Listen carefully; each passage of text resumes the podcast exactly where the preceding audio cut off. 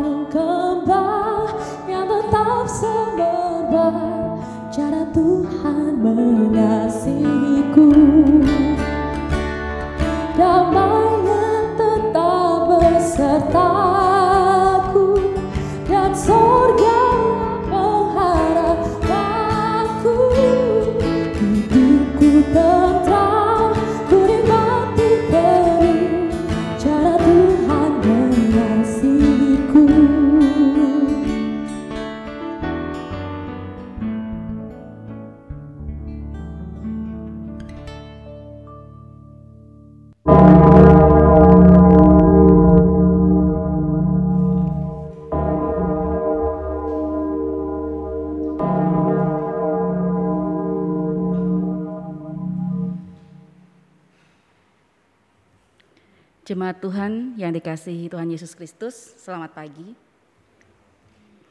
Puji syukur kita panjatkan kehadirat Tuhan yang Maha Kuasa, karena begitu besar kasihnya kepada kita semua, sehingga kita boleh berkumpul dan beribadah kembali di tempat ini. Bagi Bapak Ibu, Saudara-saudari yang baru pertama kali mengikuti kanal YouTube Ibadah Live Streaming GKI Sarwa Indah, kami mengucapkan selamat datang dan selamat bergabung dalam persekutuan di GKI Sarwa Indah. Pokok-pokok warta untuk hari ini adalah sebagai berikut. Kebaktian umum live streaming minggu biasa pada pagi hari ini akan dilayani oleh Pendeta Agus Wianto dari GKI Cinere. Kebaktian Komisi Remaja secara online melalui Zoom virtual meeting akan diadakan pada hari Minggu 14 November 2021 pukul 18 dengan tema Gereja dalam Gereja yang akan dibawakan oleh Penatua Yohanes Hutagalung dan didampingi oleh Penatua Jojor Sirajeki Tobing. Mohon perhatian anak-anak remaja. Rapat BPMJ pada hari ini akan dilakukan pada, tang pada tanggal 14 November pukul 11 melalui Zoom virtual meeting. Mohon perhatian dan dukungan doa jemaat. Kelas katekisasi secara online akan dilakukan melalui Zoom virtual meeting pada hari Rabu 17 November 2021 pukul 18 hingga 19.30 dengan materi sakramen yang akan dilayani oleh Pendeta Agus Wijaya dan didampingi oleh Penatua Evika Kosasih. Mohon perhatian para katekisan. Komisi Peribadatan dan Persekutuan PA online akan melalui Zoom akan diadakan pada hari Kamis 18 November 2021 pukul 19.30 dengan tema Tanggung Jawab Hidup Beriman yang akan dilayani oleh Penatua Jojor Sri Rejeki Tobing dan didampingi oleh Penatua Elizabeth Bati dengan MC Bapak Imade Agustinus. Mohon perhatian dan partisipasi jemaat. Persiapan guru sekolah minggu secara online melalui Zoom virtual meeting akan diadakan pada hari Jumat 19 November 2021 pukul 19 yang akan dilayani oleh Pendeta Agus Wijaya. Mohon perhatian guru sekolah minggu. Persekutuan doa pagi secara online melalui Zoom virtual meeting akan diadakan pada hari Sabtu 20 November 2021 pukul 6 pagi. Dengan yang akan dilayani oleh Penatua Evi Kosasi dan didampingi oleh Penatua Benyamin Tangke dengan piket Penatua Ruth M. Tangaran dan Penatua Ricardo Tambunan. Mohon perhatian dan partisipasi jemaat. Peneguhan dan pemberkatan nikah dengan mengucap syukur atas kemurahan Tuhan Yesus Kristus dan bila tidak ada keberatan yang sah akan dilayankan peneguhan dan pemberkatan nikah atas diri Penatua Kristian Dewantara, anggota Jemaat GKI Sarwa Indah dengan Saudari Marina Tikaraya Oktavia Sibueya, anggota Jemaat GKI HKIP Philadelphia Kediri. Peneguhan dan pemberkatan nikah akan dilaksanakan pada hari Sabtu 20 November 2021 pukul 8 pagi bertempat di GKI Gurah Kediri dilayani oleh Majelis Jemaat GKI Gurah Kediri. Mohon perhatian dan dukungan dan doa jemaat. Cuti nikah calon pendeta Penatua Kristian Dewantara diberitahukan kepada jemaat bahwa Penatua Kristian Dewantara akan setelah mengambil cuti untuk menikah terhitung dari tanggal 11 hingga 26 November 2021. Mohon perhatian jemaat. Demikianlah pokok-pokok warta untuk hari ini. Untuk lebih lengkapnya, jemaat dapat membaca dalam warta jemaat dalam bentuk file PDF. Segenap majelis jemaat mengucapkan selamat beribadah. Tuhan memberkati.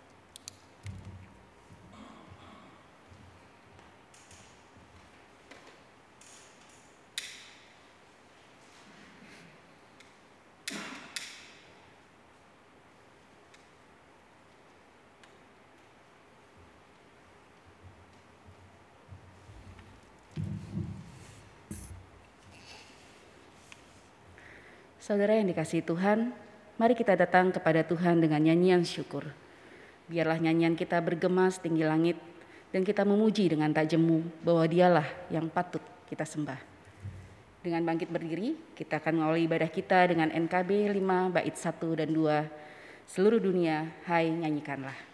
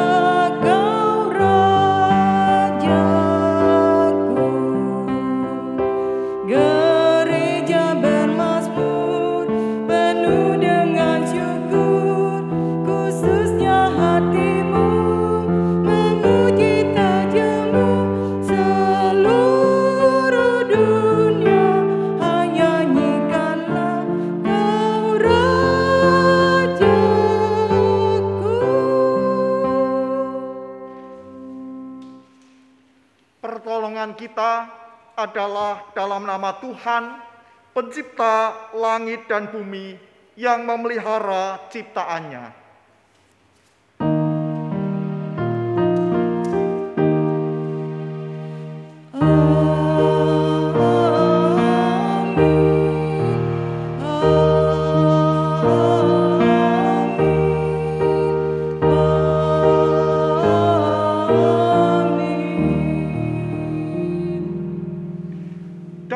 Sejahtera Tuhan beserta saudara sekalian.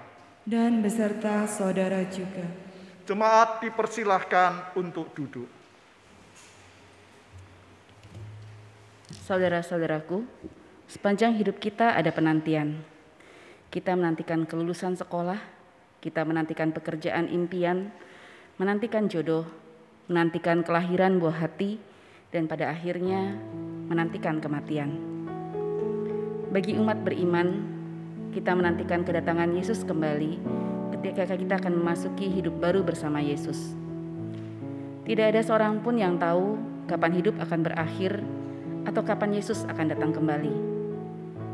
Yang kita tahu adalah menjalani kehidupan seperti yang Tuhan kehendaki, memenuhinya dengan cinta dan karya, seraya menunjukkan harapan akan hidup yang kekal yang Tuhan janjikan.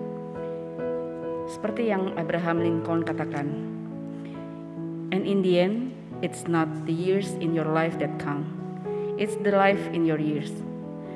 Dan pada akhirnya bukan jumlah tahun-tahun kehidupan kita yang penting, melainkan kehidupan yang kita isi dalam tahun-tahun yang kita jalani. Mari kita merenungkan bersama seperti apa kehidupan yang telah kita jalani selama ini dan bagaimana kita akan mengisi kehidupan kita seterusnya. Jika ada penyesalan dalam kehidupan kita, jika kita belum mengisi seperti yang Ia kehendaki, jika kita belum memberi tempat yang utama bagi Tuhan, marilah kita datang mengaku dosa dan memohon ampun kepadanya. Umat dipersilahkan untuk berdoa secara pribadi terlebih dahulu dan saya akan tutupnya dalam doa pengakuan dosa. Mari kita berdoa.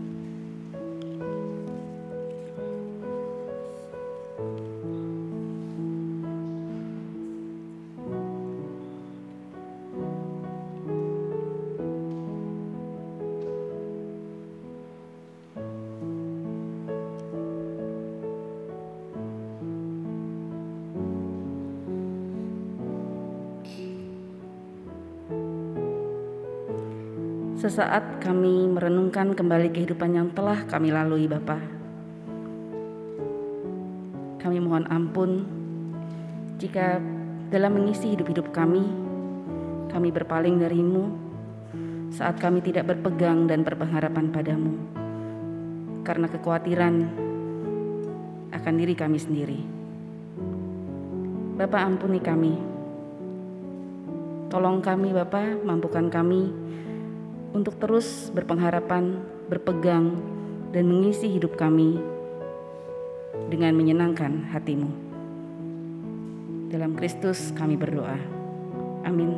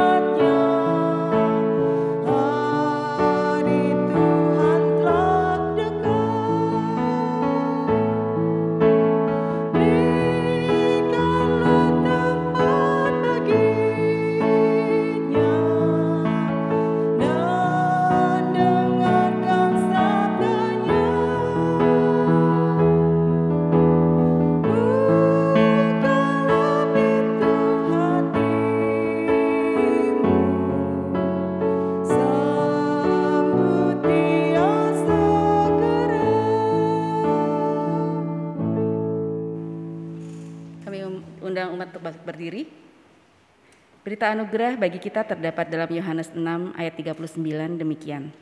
Dan inilah kehendak dia yang telah mengutus aku, yaitu supaya dari semua yang telah diberikannya kepadaku, jangan ada yang hilang, tetapi supaya kubangkitkan pada akhir zaman. Dan petunjuk hidup baru terdapat dalam Yudas 1 ayat 20 hingga 21. Akan tetapi kamu, saudara-saudaraku yang terkasih, bangunlah dirimu sendiri di atas dasar imanmu yang paling suci, dan berdoalah dalam roh kudus. Pelihara, peliharalah dirimu demikian dalam kasih Allah sambil menantikan rahmat Tuhan kita Yesus Kristus untuk hidup yang kekal. Demikianlah berita anugerah dan petunjuk hidup baru dari Tuhan. Syukur kepada Allah.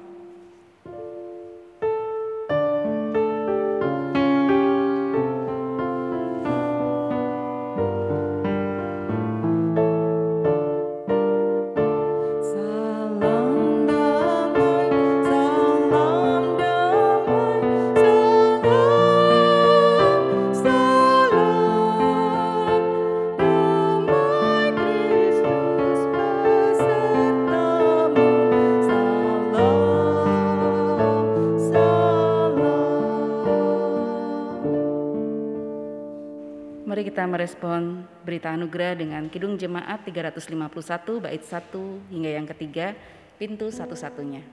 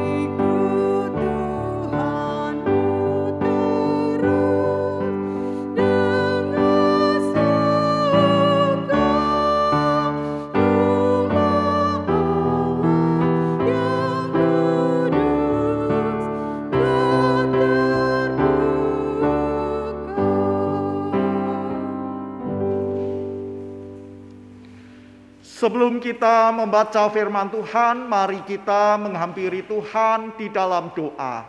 Kita bersama-sama berdoa. Allah Sang Sumber Rahmat yang terus merahmati kami dengan kasih karunia Tuhan. Hari demi hari Engkau selalu setia menopang kami.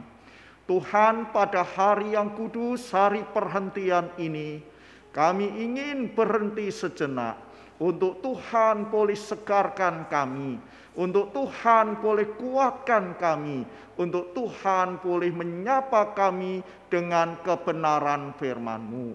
Kami ingin membaca sebagian dari sabdamu, dan biarlah rohmu yang kudus yang boleh menguasai hati kami, menguasai pikiran kami, sehingga kami boleh terus mendengar, mendengar sabda kebenaranmu. Berbicaralah ya Tuhan, kami siap untuk mendengarnya. Dalam Kristus Yesus kami berdoa. Amin. Pembacaan Injil Yesus Kristus hari ini diambil dari Injil Markus. Markus 13 ayatnya ayat yang pertama sampai dengan ayat yang ke-8. Markus 13 ayat yang pertama sampai dengan yang ke-8. Ketika Yesus keluar dari bait Allah, seorang muridnya berkata kepadanya, Guru, lihatlah betapa kokohnya batu-batu itu dan betapa megahnya gedung-gedung itu. Lalu Yesus berkata kepadanya, Kau lihat gedung-gedung yang hebat ini? Tidak satu batu pun akan dibiarkan tergeletak di atas batu yang lain. Semuanya akan diruntuhkan. Ketika Yesus duduk di atas bukit Zaitun, berhadapan dengan bait Allah, Petrus, Yakubus, Yohanes dan Andreas bertanya sendirian kepadanya, "Katakanlah kepada kami, bila mana itu akan terjadi dan apakah tandanya kalau semuanya itu akan sampai kepada kesudahannya?" Maka mulailah Yesus berkata kepada mereka, "Waspadalah supaya jangan ada orang yang menyesatkan kamu." Akan datang banyak orang dengan memakai namaku dan berkata, "Akulah Dia." Dan mereka akan menyesatkan orang banyak. Dan apabila kamu mendengar deru perang atau kabar-kabar tentang perang, janganlah kamu gelisah. Semuanya itu harus terjadi, tetapi itu belum kesudahannya. Sebab bangsa akan bangkit melawan bangsa dan kerajaan melawan kerajaan. Akan terjadi gempa bumi di berbagai tempat dan akan ada kelaparan. Semuanya itu barulah permulaan penderitaan menjelang zaman baru. Sedemikian jauh pembacaan firman Tuhan bagi kita. Berbahagialah kita yang mendengarkan firman Allah dan yang memelihara dalam kehidupan kita sehari-hari. Haleluya.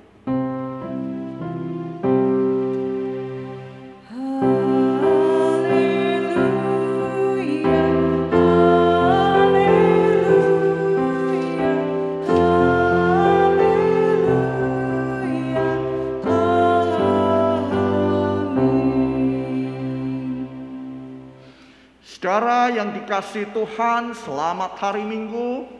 Tema hari ini adalah hidup di akhir zaman.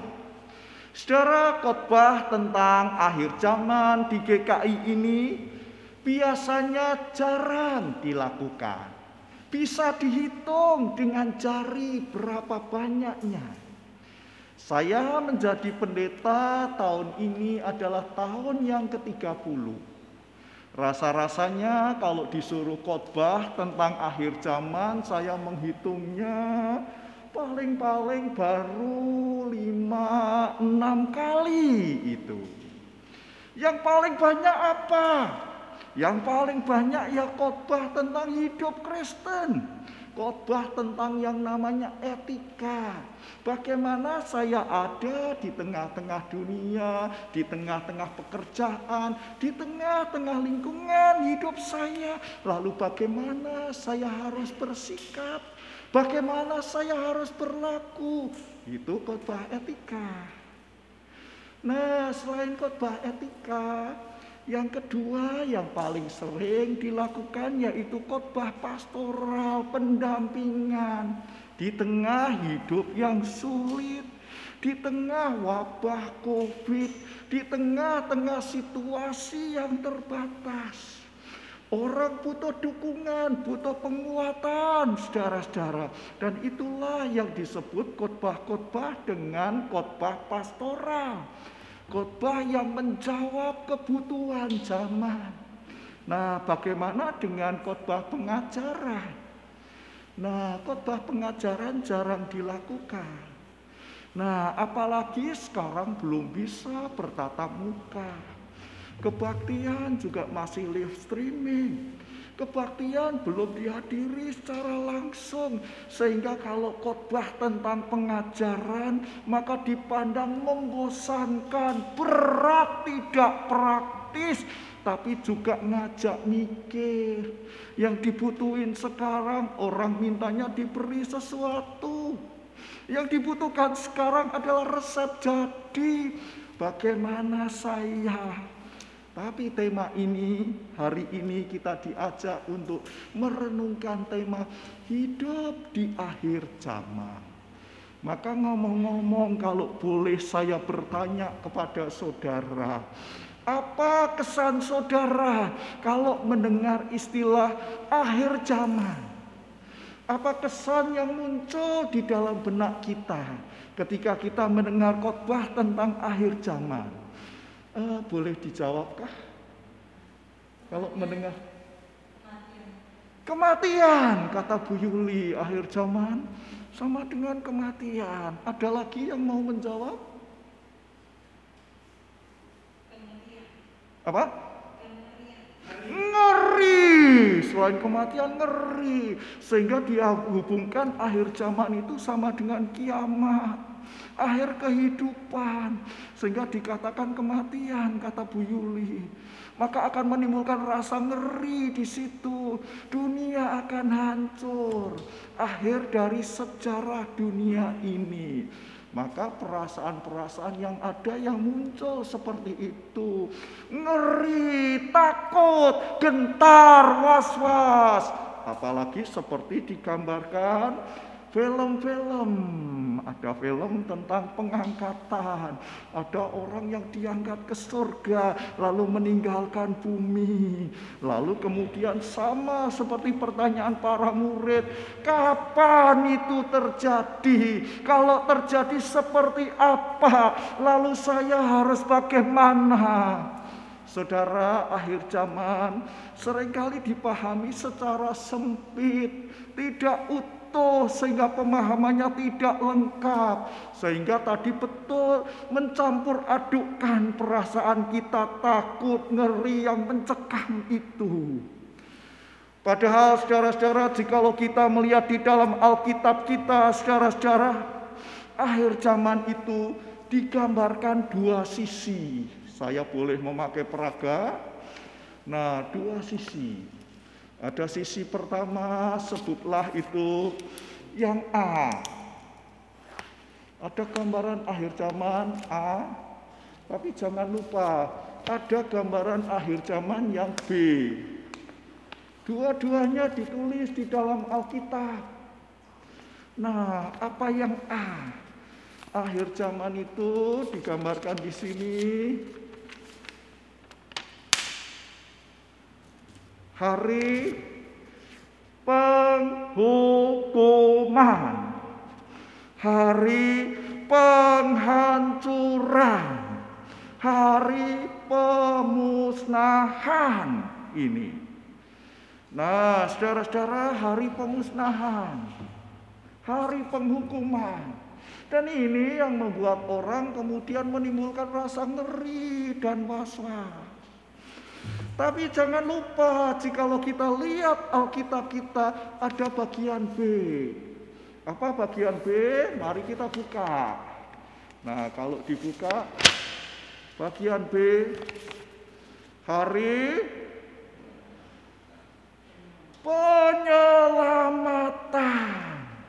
Penyelamatan siapa? Penyelamatan orang benar penyelamatan orang percaya, ada kepastian hidup kekal, ada penghukuman. Maka penghukuman ini Allah akan menghukum orang jahat, orang fasik, Allah akan menghukum orang, memusnahkan orang yang tidak baik. Bahkan digambarkan di dalam kitab Maliaki, hari Tuhan itu seperti api. Api yang akan membakar, api yang akan membakar musnah, api yang akan memusnahkan itu. Sehingga gambarannya kalau hari penghukuman gambarannya ya itu ngeri. Orang akan ya kayak ini ya. Pemusnahan. Hari penghukuman. Hari yang menakutkan. Inilah gambaran tentang akhir zaman. Orang jahat, kata kitab Maliaki, akan nasibnya seperti jerami yang akan dimusnahkan. Inilah hari penghukuman.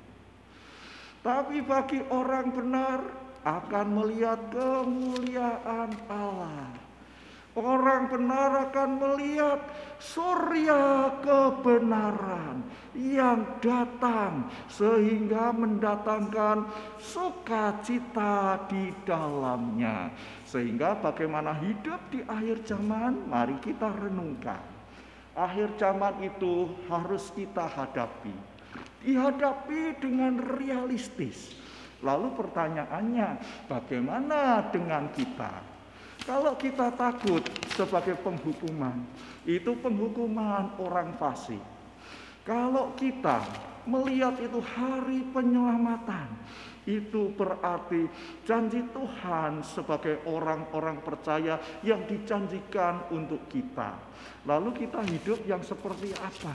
Apakah kita hidup sebagai orang yang fasik? Apakah kita hidup sebagai orang yang benar, orang yang setia, orang yang tabah menjalani kehidupan itu? Karena apa, saudara-saudara? Karena Tuhan itu penguasa sejarah.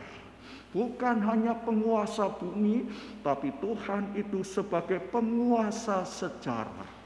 Kalau Tuhan sebagai penguasa sejarah, berarti Dia sebagai penguasa di dalam jagat raya ciptaannya itu. Sehingga sejarah itu terus bergerak. Bergerak ke mana? Bergerak ke depan. Kita lihat slide yang kedua, saudara-saudara. Nah, di dalam slide yang kedua ini mau menggambarkan kalau Allah yang memegang kendali kehidupan dan secara hidup itu bergerak ke depan, berarti Allah yang memegang masa lalu, Allah yang memegang masa kini sekarang ini, dan Allah yang akan juga memegang masa depan nanti itu.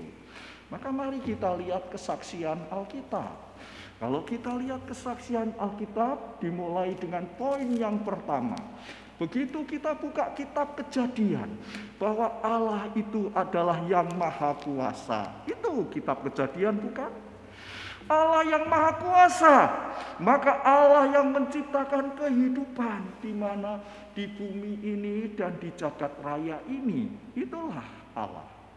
Lalu digambarkan Allah menggambarkan semacam panggung. Panggung kehidupan, panggung tempat hidup kita bersama itulah Allah bukan? Lalu di situ ada dua pemainnya. Kalau ada panggung pasti ada dua pemainnya. Siapa dia? Maka ada yang disebut pemain tetap. Yang kedua disebut pemain tidak tetap. Pemain tetapnya siapa? Matahari, bulan, bintang. Dulu ada, sekarang juga masih ada. Gunung, lautan, sungai, itulah pemain tetapnya. Lalu, kalau Allah sebagai yang maha kuasa, maka Allah menciptakan juga pemain tidak tetapnya. Siapa pemain tidak tetapnya? Ya kita, kita-kita ini pemain tidak tetapnya. Kita sebagai manusia itu pemain tidak tetapnya. Mengapa pemain tidak tetapnya? Karena kita ada sekarang, lalu ada anak kita. Oh ya, generasi keberapa ya? Nenek, ayah ibu, cucu, cicit, oh ya, satu, dua, tiga, empat. Itu pemain tidak tetapnya. Nah, ketika lahir kelima itu apa ya? Aku lupa ini Pak Marino. Keturunan kelima, nenek, ayah ibu, hmm, ayah ibu, anak, cucu, cicit. Oh ya, cicit. Cicit mungkin kita masih tahu satu dan dua. Setelah cicit, udek-udek gantong siwar apa bener itu ya? Ya udek-udek gantong siwar itu. Nah generasi yang ke sini ke mana? Yang di generasi pertama? Ya justru di situlah kita sudah tidak ada. Maka disebut pemain tidak tetap itu. Allah yang maha kuasa yang menciptakan kehidupan di sini itu. Lalu kita hadir sebagai pemain yang tidak tetapnya itu. Itu yang pertama tadi, Allah yang maha kuasa. Sehingga masa lalu Allah menciptakan kehidupan, menciptakan jagat raya, menciptakan manusia dengan seisinya. Di situlah kita ada. Lalu bagaimana dengan masa kini?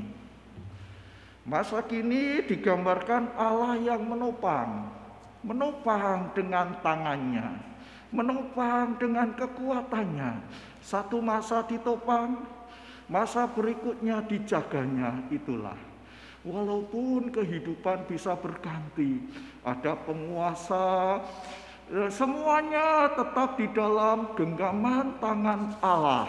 Itu saudara-saudara. Nah, bagaimana dengan nanti yang ketiga? Allah yang akan menggerakkan kehidupan. Menggerakkan ke mana? Menggerakkan sampai ke ujungnya nanti. Di mana ujungnya ya di depan. Di mana ujungnya di titik akhir nanti. Itu saudara-saudara. Nah, sehingga orang bilang itulah parusia. Parusia berarti itulah kedatangan Yesus kembali.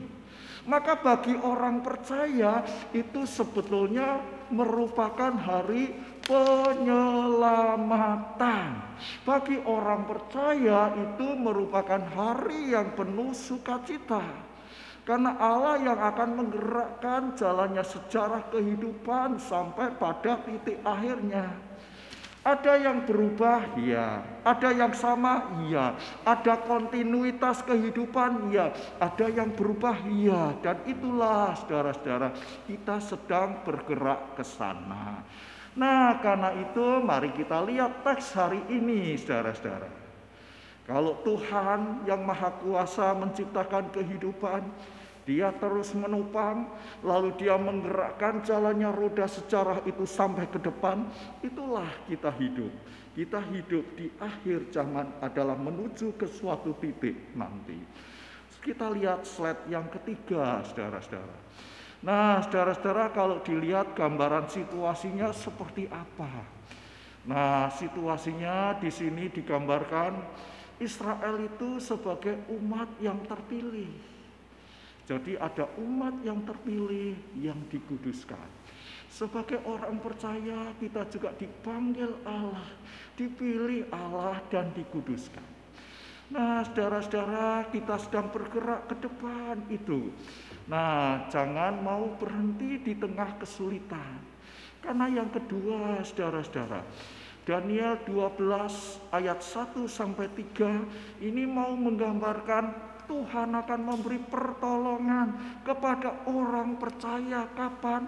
Pada akhir zaman. Lalu bacaan hari ini kalau kita baca dari leksionari secara utuh, Ibrani 10 mau menggambarkan ada nasihat yang harus dipegang. Kalau Tuhan yang terus menopang umatnya dan menggerakkan sampai titik akhir, maka setialah di sana menjelang hari-hari yang mendekat, ada yang harus dilakukan sekarang. Apa?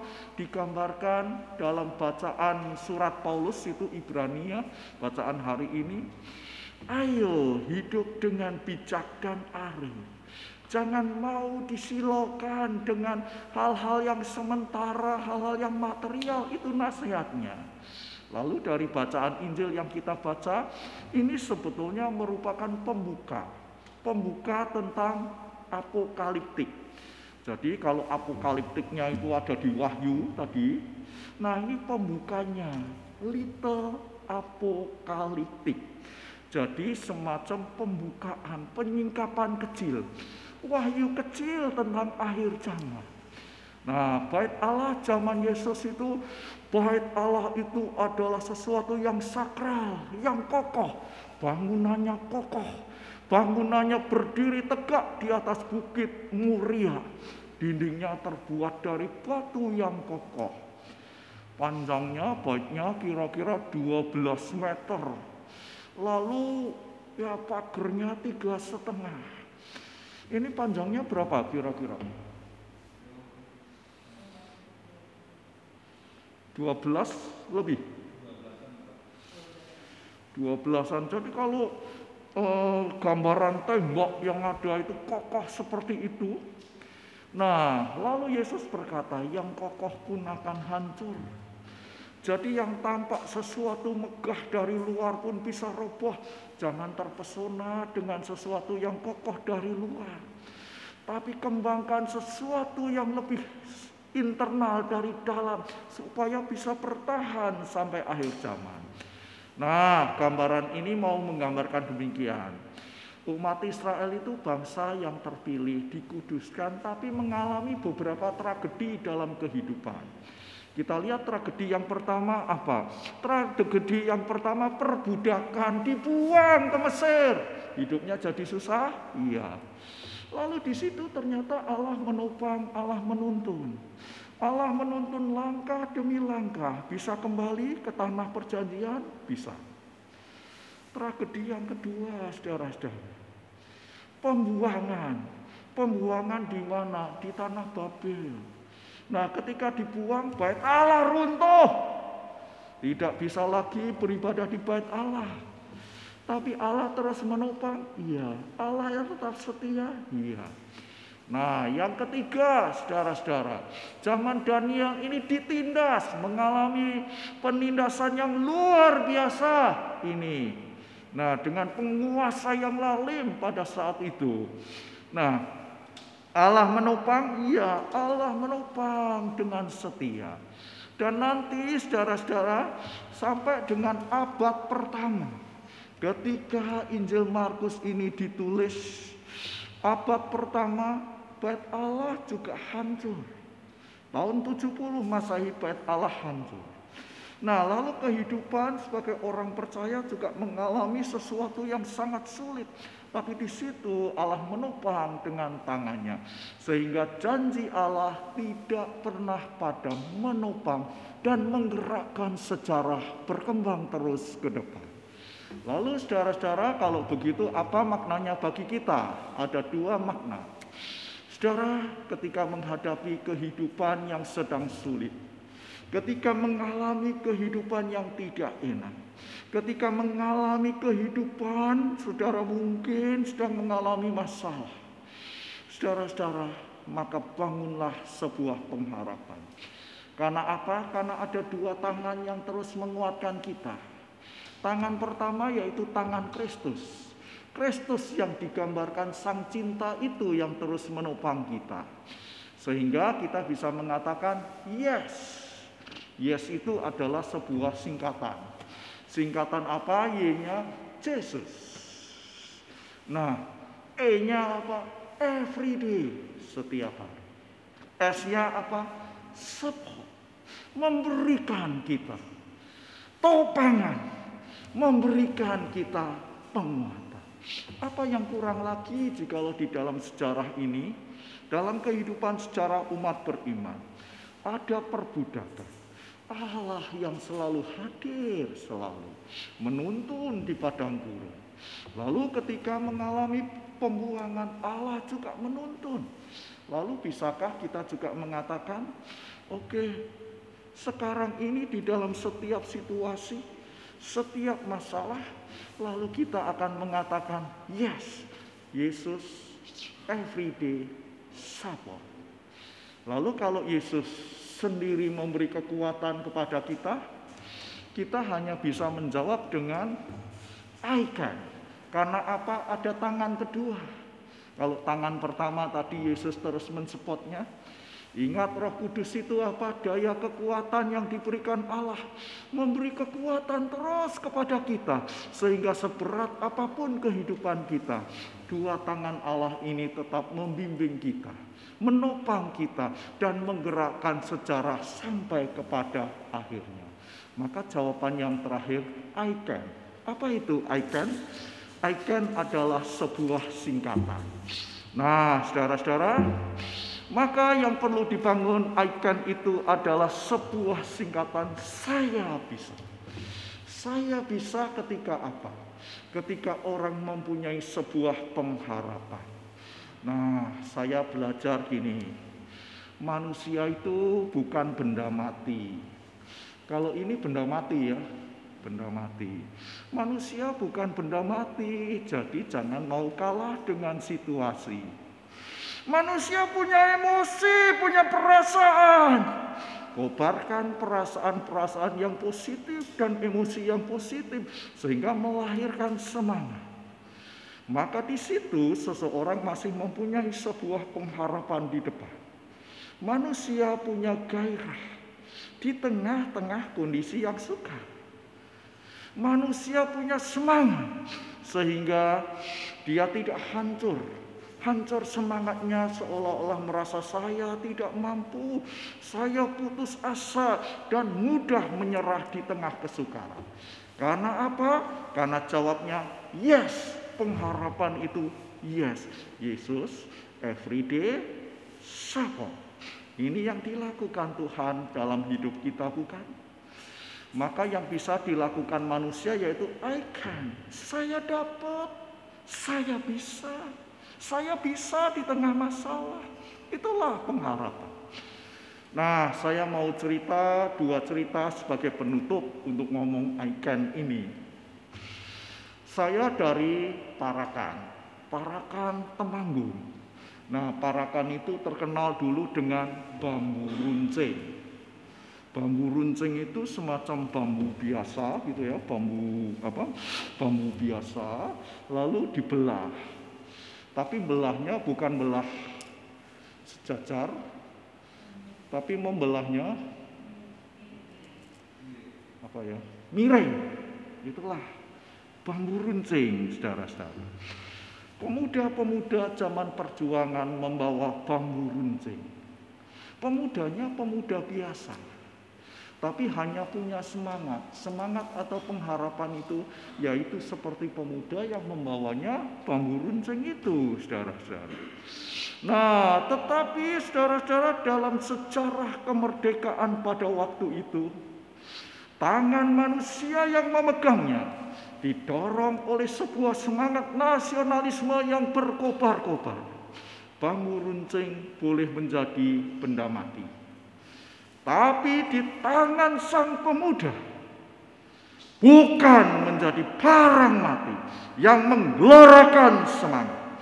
Apalagi saat itu didoakan oleh kiai dari Parakan, namanya Kiai Subki di situ, didoakan dan itu menjadi sebuah simbol perlawanan rakyat terhadap penjajah Belanda pada waktu itu. Icon Berarti mulai dengan image. Slide-nya boleh? Image, identifikasi. Identifikasi. Ya Rob, apa harapanmu? Sehingga melangkah seperti pemuda dengan bambu runcing tadi. Meskipun lawannya bukan lagi dengan bambu, tapi melawannya dengan apa? Dengan mortir, dengan peluru, dengan tank. Tapi cukup sebuah harapan ini untuk melangkah dan terus bergerak maju. Meskipun situasi adalah situasi yang sulit, itu yang pertama. Yesus everyday suffer. Yes, kita jawab dengan I yang pertama, I. Identifikasi. Bangun semangat dan pengharapan seperti bambu runcing ini.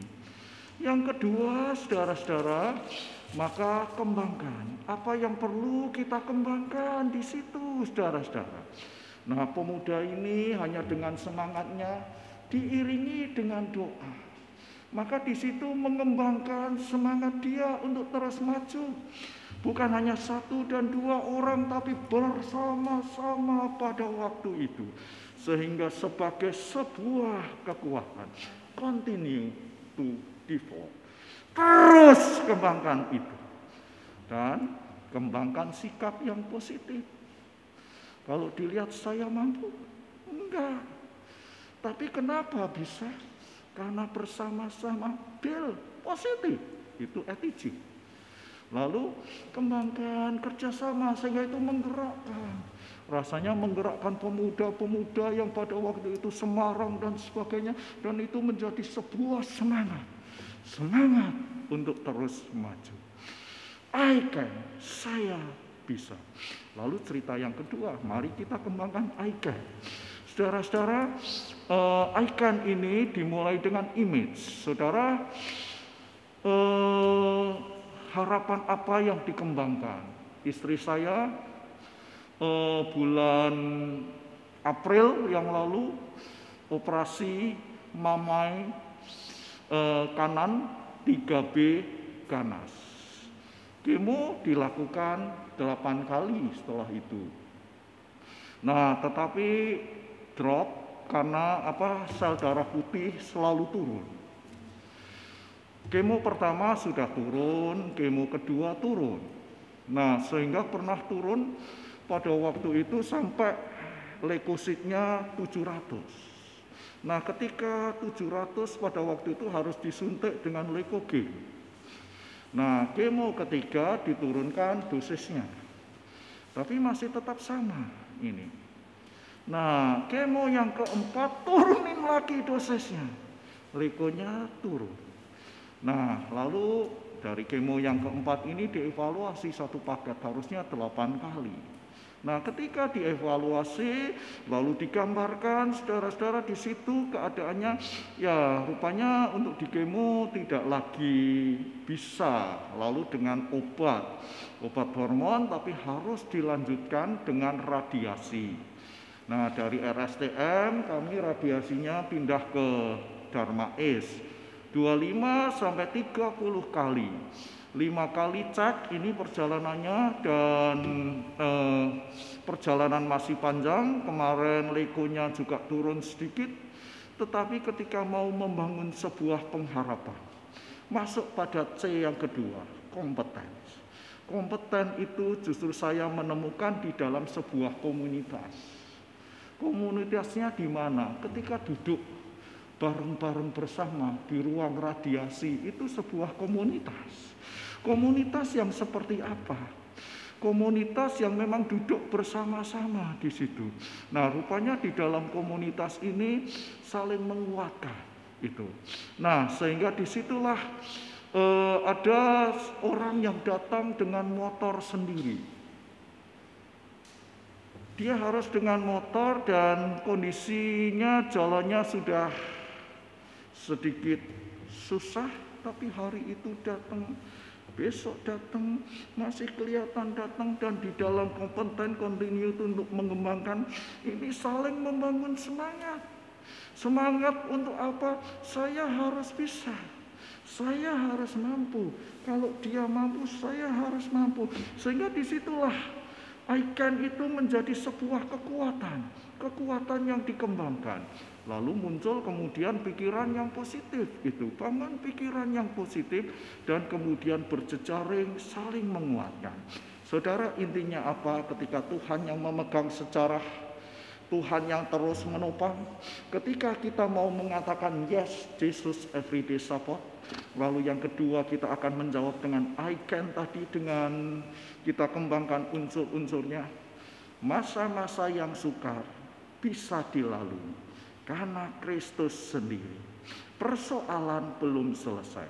Langkah panjang masih tapi tidak kalah oleh situasi. I can. Yes, I can. Tuhan memberkati kita. Amin. Kita masuk di dalam saat hening.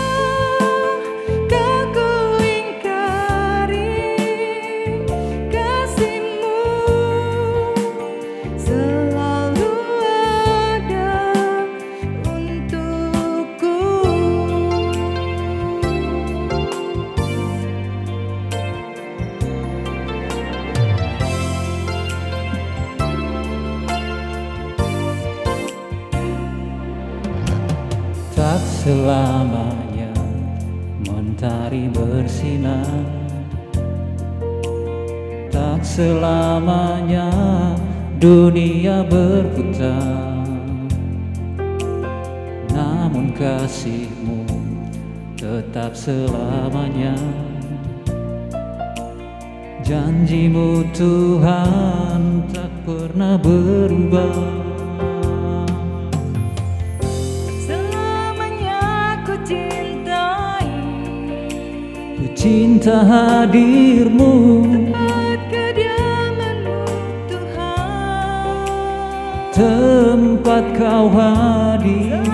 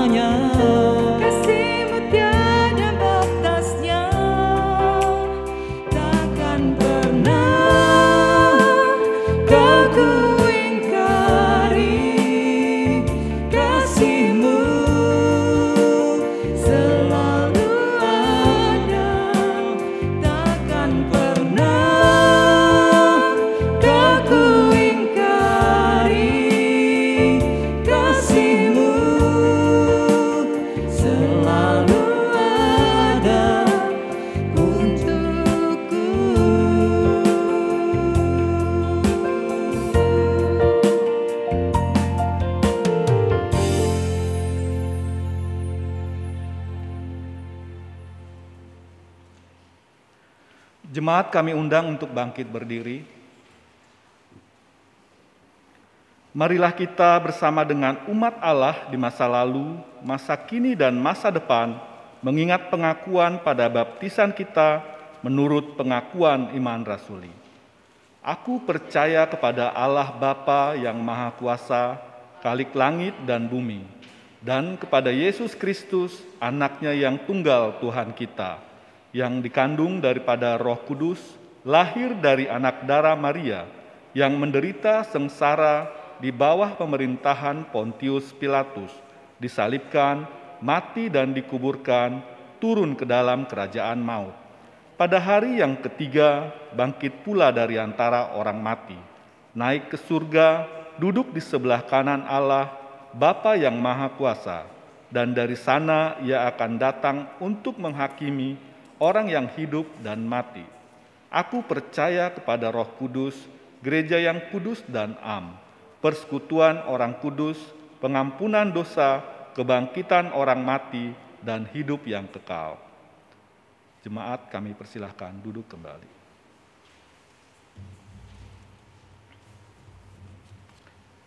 Mari kita bersatu di dalam doa. Kami mengucap syukur ya Tuhan, terima kasih buat hari ini. Kami masih dapat berdoa bersama-sama dengan Engkau, walaupun masih melalui media live streaming ini ya Tuhan. Kami mengucap syukur karena Roh Kudus masih mengingatkan kami, mendorong kami untuk berkomunikasi denganmu, karena kami percaya bahwa tidak ada yang lebih kami butuhkan dibandingkan Engkau, terutama di saat-saat ini. Ya Tuhan, kami bersyukur padamu yang telah memberikan berkat dan kuasamu bagi tempat kami beribadah saat ini. Kami bersyukur karena Engkau memberikan penyertaan-Mu bagi tempat ini. Kami memohon kiranya hanya Roh Kudus saja yang melingkupi tempat ini, agar kami dapat terus mempergunakannya untuk memuji dan memuliakan namamu. Saat ini kami jemaatmu di tempat ini datang kepadamu. Kami mau memohon bagi pembangunan gereja kami di Nusa Loka. Kami mengucap syukur atas perkembangan yang terjadi saat ini, di mana para panitia yang bekerja dengan sungguh-sungguh telah memperoleh perkembangan yang baik dari pemerintah kota Tangerang Selatan. Terima kasih buat para panitia yang terus bekerja untuk terwujudnya cita-cita tersebut, baik dari GKI Sarua Indah juga dari GKI Serpong. Kami memohon ya Tuhan, berikanlah selalu kekuatan bagi para panitia dan bukakan jalan juga ya Tuhan bagi kami semua agar ter, agar pembangunan gereja di Nusa Loka tersebut dapat segera terwujud. Bukakan juga ya Tuhan hati orang-orang yang terlibat atas terlaksananya pembangunan gereja tersebut, baik tokoh-tokoh masyarakat juga warga di sekitar Nusa Loka. Terima kasih ya Tuhan, kami percaya Engkau sedang berkarya bagi kami kami menanti-nantikannya dengan penuh ucapan syukur di dalam nama anakmu Yesus Kristus, Tuhan dan Juru Selamat kami. Tuhan kami ingin melanjutkan syafaat kami. Kami mau bersyukur hari ini karena Tuhan sendiri yang boleh terus menopang kami. Meskipun kami masih live streaming, tapi kami juga boleh merasakan Engkau yang begitu dekat.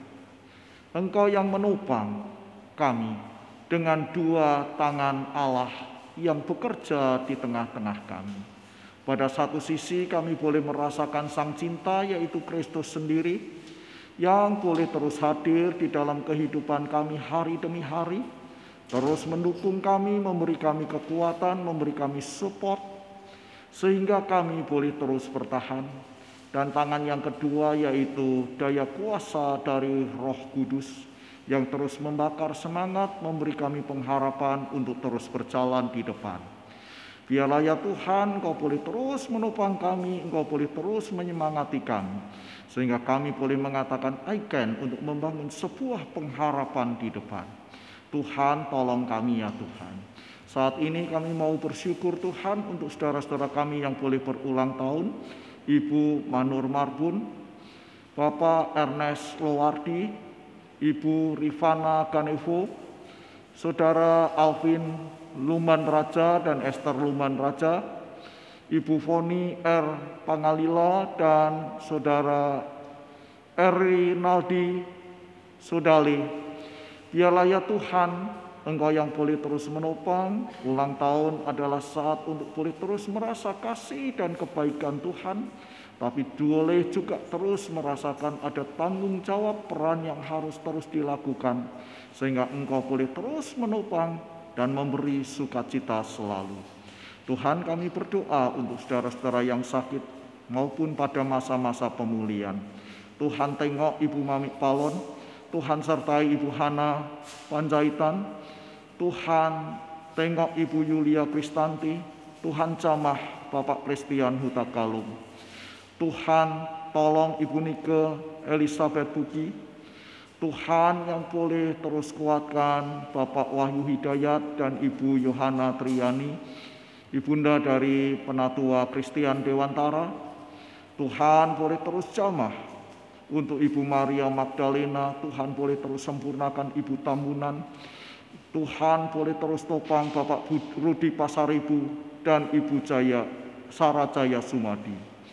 Biarlah ya Tuhan topangan dan cinta kasih-Mu yang boleh terus menguatkan, Engkau yang boleh terus menyertai juga obat-obat yang diminum, perawatan-perawatan, sarana-sarana medis Tuhan berkati, agar itu semua menjadi sarana kekuatan untuk Tuhan boleh terus bekerja menyempurnakannya. Bapak kami mau berdoa secara khusus untuk calon pendeta kami, Christian Dewantara, yang saat ini sedang cuti dan akan melangsungkan pernikahannya Tuhan sendiri yang boleh pimpin. Biarlah keluarga baru ini boleh Tuhan terus pakai. Keluarga baru ini boleh terus untuk memuliakan nama Tuhan dan terus melayani di tempat ini. Berkati acara pemerkatan nikah yang akan dilakukan di Kediri, Biarlah ya Tuhan Engkau yang boleh terus menyatukan cinta mereka. Tuhan berkati segenap penatua di tempat ini untuk boleh terus bekerja sama di dalam pelayanan, untuk boleh terus memajukan GKI Sarwa Indah di tempat ini. Tuhan berkati kami satu persatu yang beribadah dari rumah, berkati keluarga kami sehingga kami sebagai keluarga boleh terus makin sehati, makin saling menopang, tangan yang boleh terus merangkul dan menguatkannya.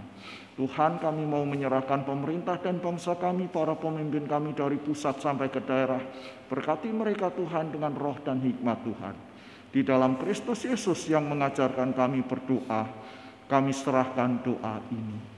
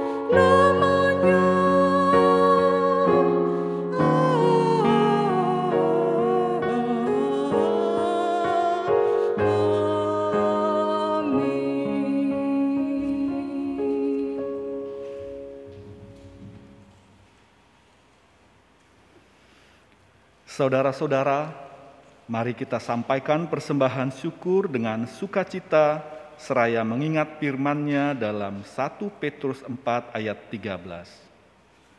Sebaliknya, bersukacitalah sesuai dengan bagian yang kamu dapat dalam penderitaan Kristus, supaya kamu juga boleh bergembira dan bersukacita pada waktu Ia menyatakan kemuliaannya. Sambil mengumpulkan persembahan, kita bernyanyi dari PKJ 218, bait yang pertama hingga yang ketiga, bersukacita senantiasa.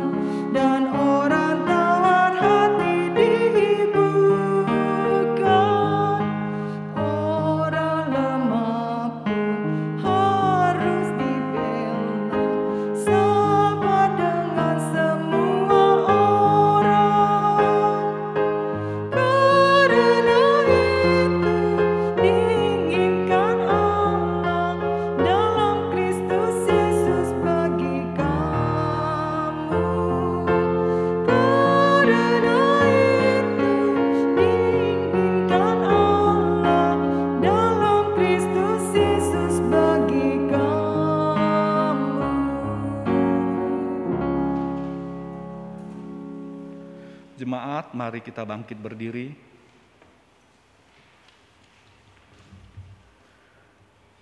Bapa kami yang di sorga, kami bersyukur menjadi kepunyaanmu. Engkaulah sumber segala berkat dan karunia. Di sini kami memberikan persembahan syukur kami kepadamu. Terimalah persembahan umatmu dan berkatilah menjadi alat kesaksian, persekutuan, dan pelayanan di jemaatmu ini. Ajarlah kami Tuhan untuk tidak menahan kebaikan selagi kami masih bisa melakukannya. Jadikanlah hidup kami persembahan yang berkenan kepadamu dan pakailah hidup kami untuk turut menghadirkan tanda-tanda kerajaanmu di seluruh dunia ini. Kami percaya apa yang kami beri saat ini adalah juga bagian yang harus kami bagikan kepada sesama kami. Bukalah hati kami oleh roh kudusmu, agar kami senantiasa mengucapkan syukur kepadamu. Di dalam nama Tuhan Yesus Kristus kami berdoa. Amin. Amin.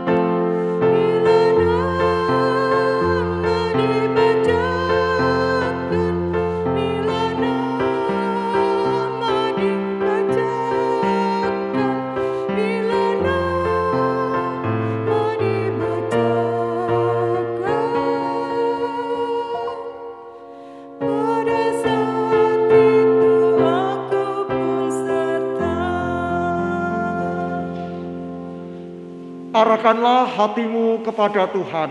Kami mengarahkan hati kepada Tuhan. Jadilah saksi-saksi Kristus. Syukur kepada Allah, Terpujilah Tuhan. kini dan selamanya. Saudaraku, sekarang terimalah berkat Tuhan. Tuhan memberkati engkau dan melindungi engkau.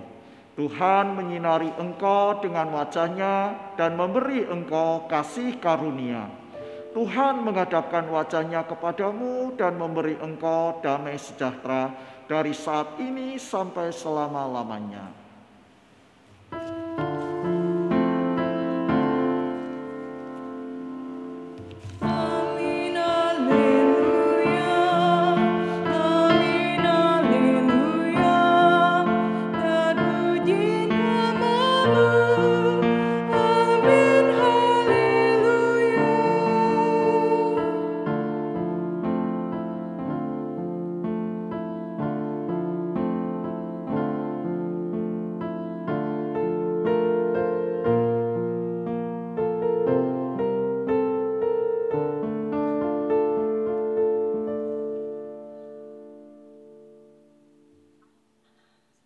Teman-teman, jangan lupa ya untuk ikut ibadah Komisi Remaja GKI Samarinda setiap hari Minggu jam 6 sore melalui aplikasi Zoom. Selamat hari Minggu. Hari Minggu. Hari Minggu. Oke. Bila